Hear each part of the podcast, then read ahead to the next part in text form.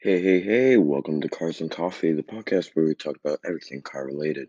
On today's episode, we'll be talking about the 60s, and specifically the Ford versus Ferrari war, where Ford came out with the GT40 that beat Ferrari, and after that, Ferrari never won again at Le Mans. Well, in order for you to understand all of this, you'll have to go back a couple of years to when Ferrari had an incredible uprising to be winning every race at Le Mans. For those of you who don't understand what Le Mans is, well, it's a very well known race in France that basically you have to race for 24 hours with two drivers in shifts. To continue, basically, Ferrari had the best and the fastest cars out there.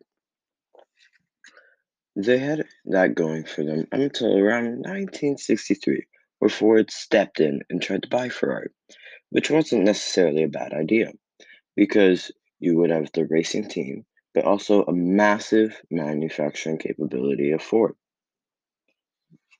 But anyways, Ferrari declined, and that fit pissed everyone off at Ford. So they turned their entire company against them to go beat them at Le Mans, where they stand. So they did that, and they won at the end of it. But one of the years that everyone glosses over during this war is 1965, the year that neither of the manufacturers won, because for the first hour of the race, uh, everybody was doing good. But in the last hours of the race, you could count the hours off by one of their cars dying off at the track. But just up until midnight, Ferrari was saying all was saying because they still had one car going and Ford had none, and they were saying, "Oh well, in order to win a race, you still have to have cars to race."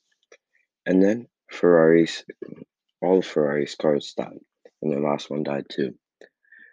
And at the end of the at the end of the race, the a Belgian team won the race with a Ferrari 250 LM, making it the last Ferrari to ever win a race at the 24 Hours of Le Mans.